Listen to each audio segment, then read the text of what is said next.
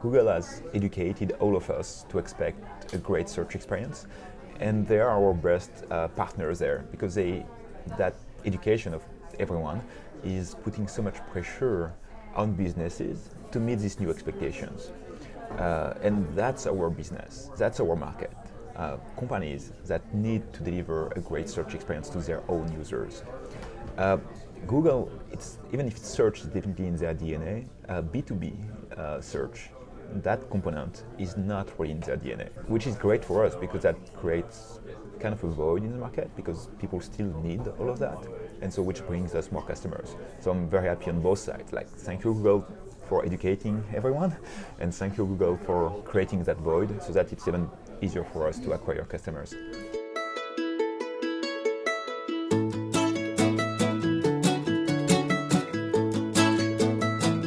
Welcome to 14 Minutes of SaaS, the show where you can listen to the stories and opinions of founders of the world's most remarkable SaaS scale ups.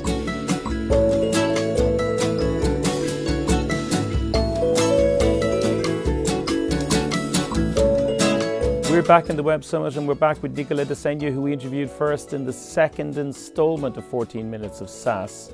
His company Algolia has raised a further 110 million USD since we had this conversation that you're about to hear, bringing their total funding to 183 million.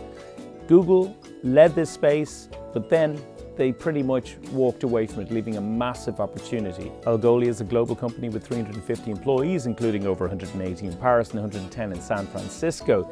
That's 130% growth in employees in just two years, 8,000 customers, and over 70 billion queries a month on their platform.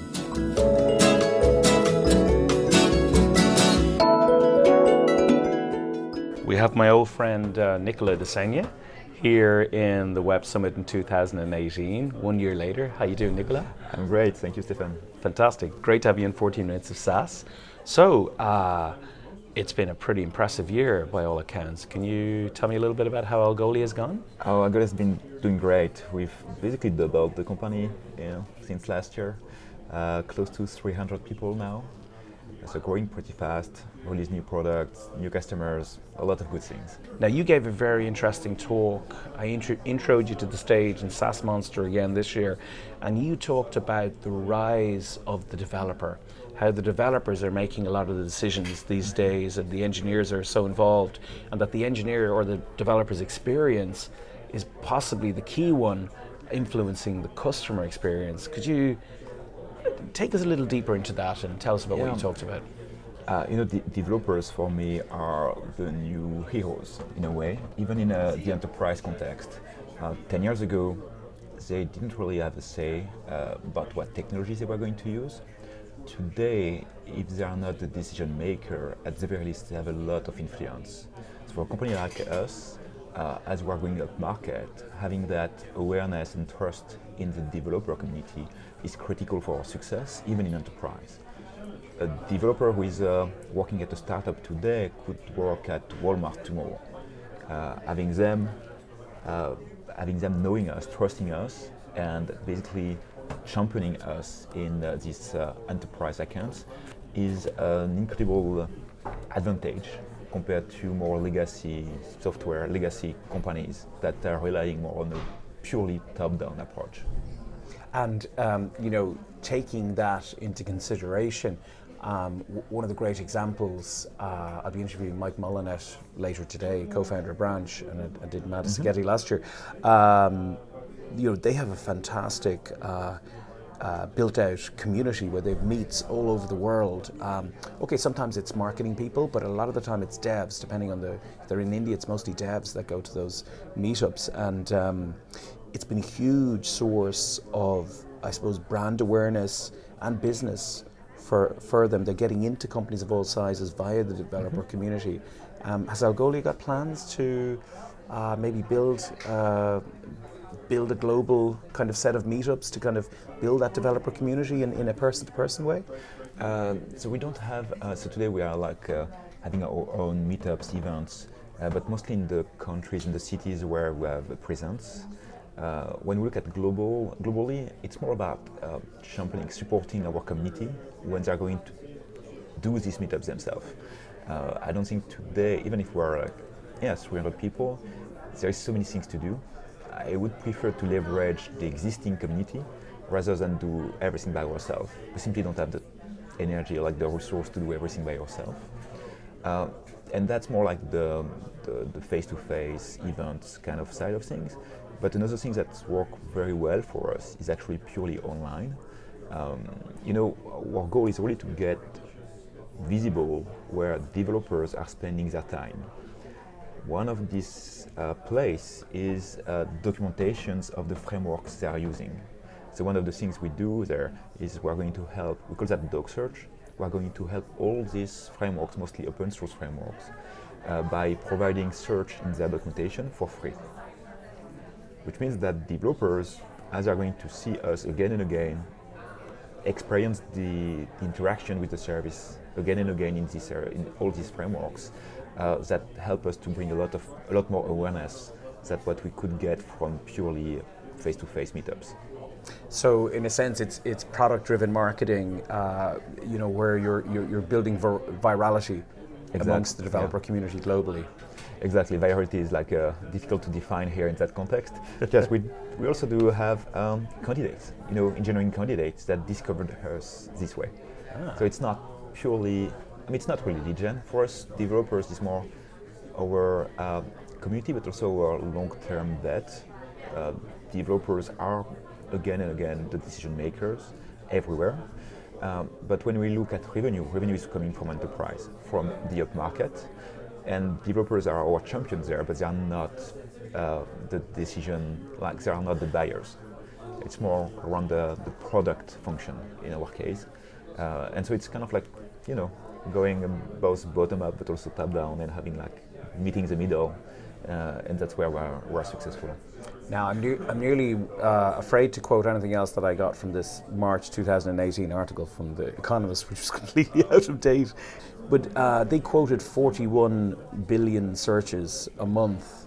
Um, I mean, we were talking about it, and you know, you you see that as a vanity metric, um, but that's a phenomenal amount of traffic. Is it, you know has that been a challenge for you to be to be scaling to those sort of numbers? Um, yes and no. It's a challenge because scaling is a challenge, uh, but the the search number of searches, even if it's impressive, uh, you know, it's just uh, just about scaling. The, the, technology was designed for that, so it's never been a, a blocking factor like the volume of searches that we would receive.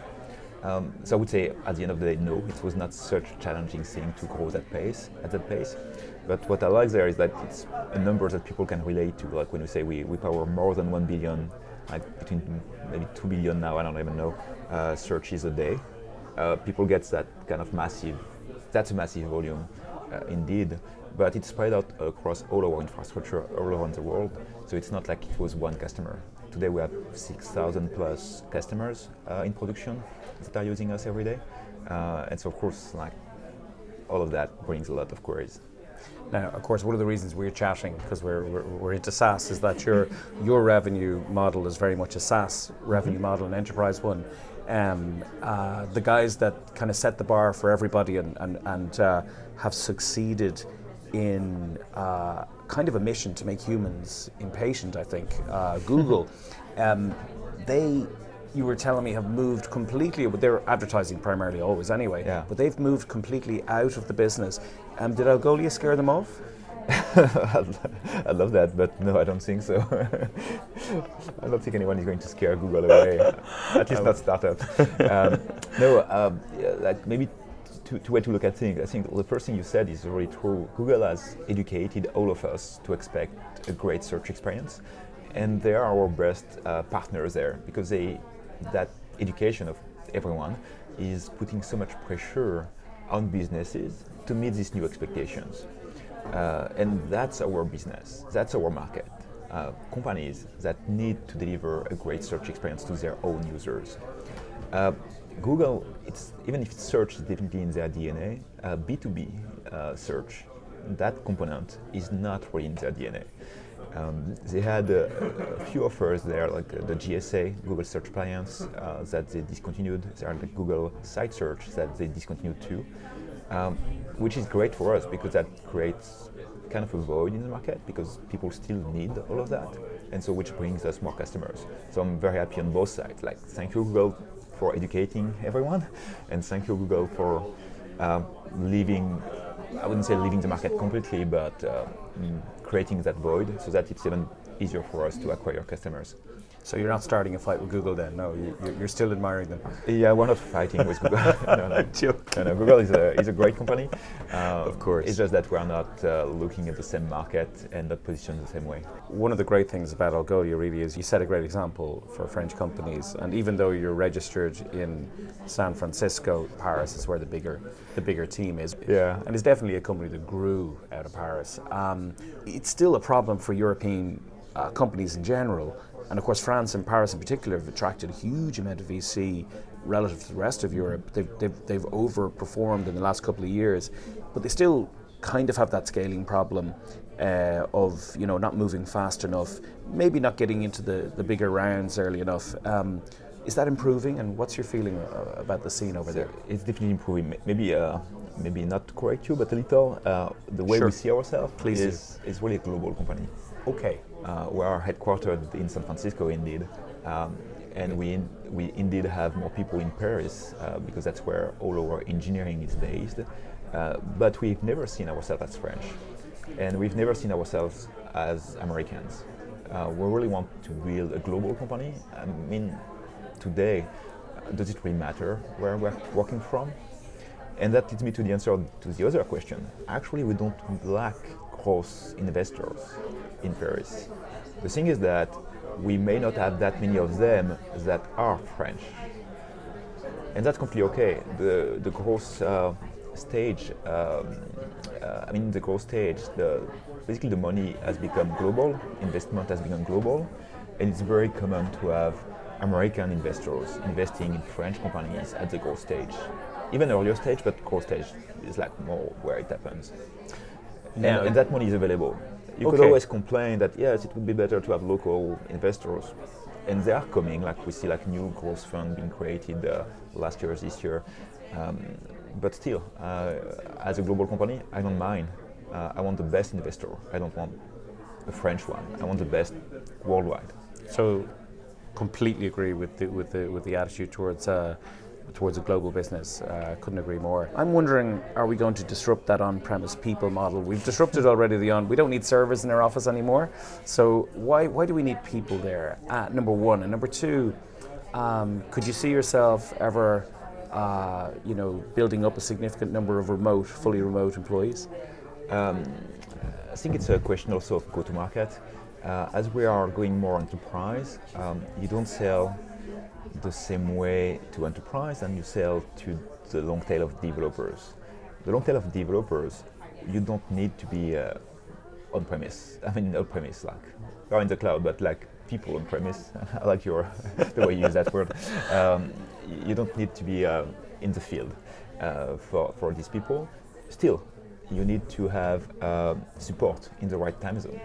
Uh, people today expect uh, very responsive support, which means that if you have a developer in Japan using you, they're going to expect support in opening hours in Japan.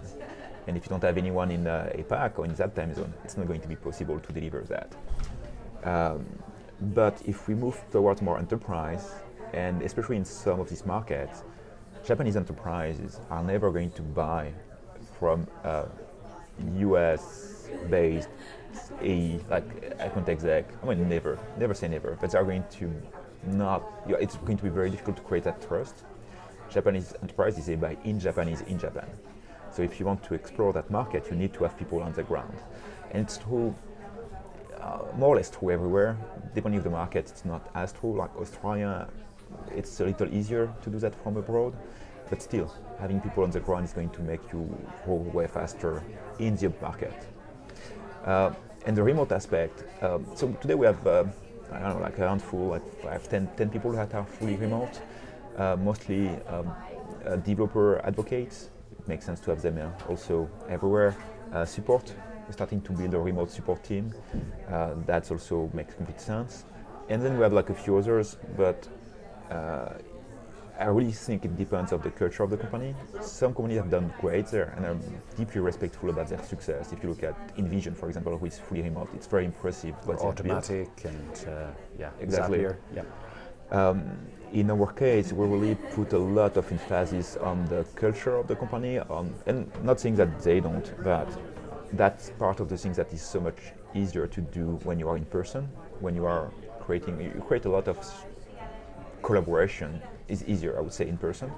Still, we have five offices already, uh, so it already feels that we feel the, the, the, strain of the communication aspect. So we need to constantly over communicate.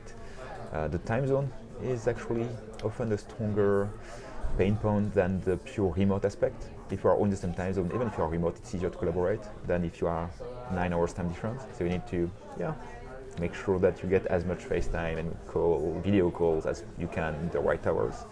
Um, but all these challenges are definitely there and definitely big. But you, like technology helps you to cope with that. You get, you create habits. You create like you wake up earlier in, in SF later in in Paris. Uh, just make sure that you have this video FaceTime uh, with people, and, and you can build that. And the advantage is that you get access to so much more talents everywhere. And Absolutely. the company is global, the market is global. It's very important to have that diversity of talents. Great talking to you. It was great to talk to you too. Thank you.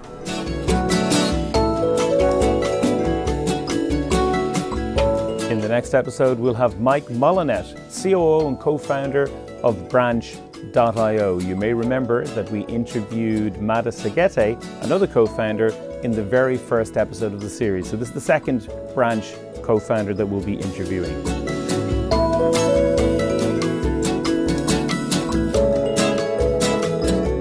You've been listening to 14 Minutes of SaaS. Thanks to Mike Quill for his creativity and problem solving skills, and to Ketsu for the music. This episode was brought to you by me, Stephen Cummins.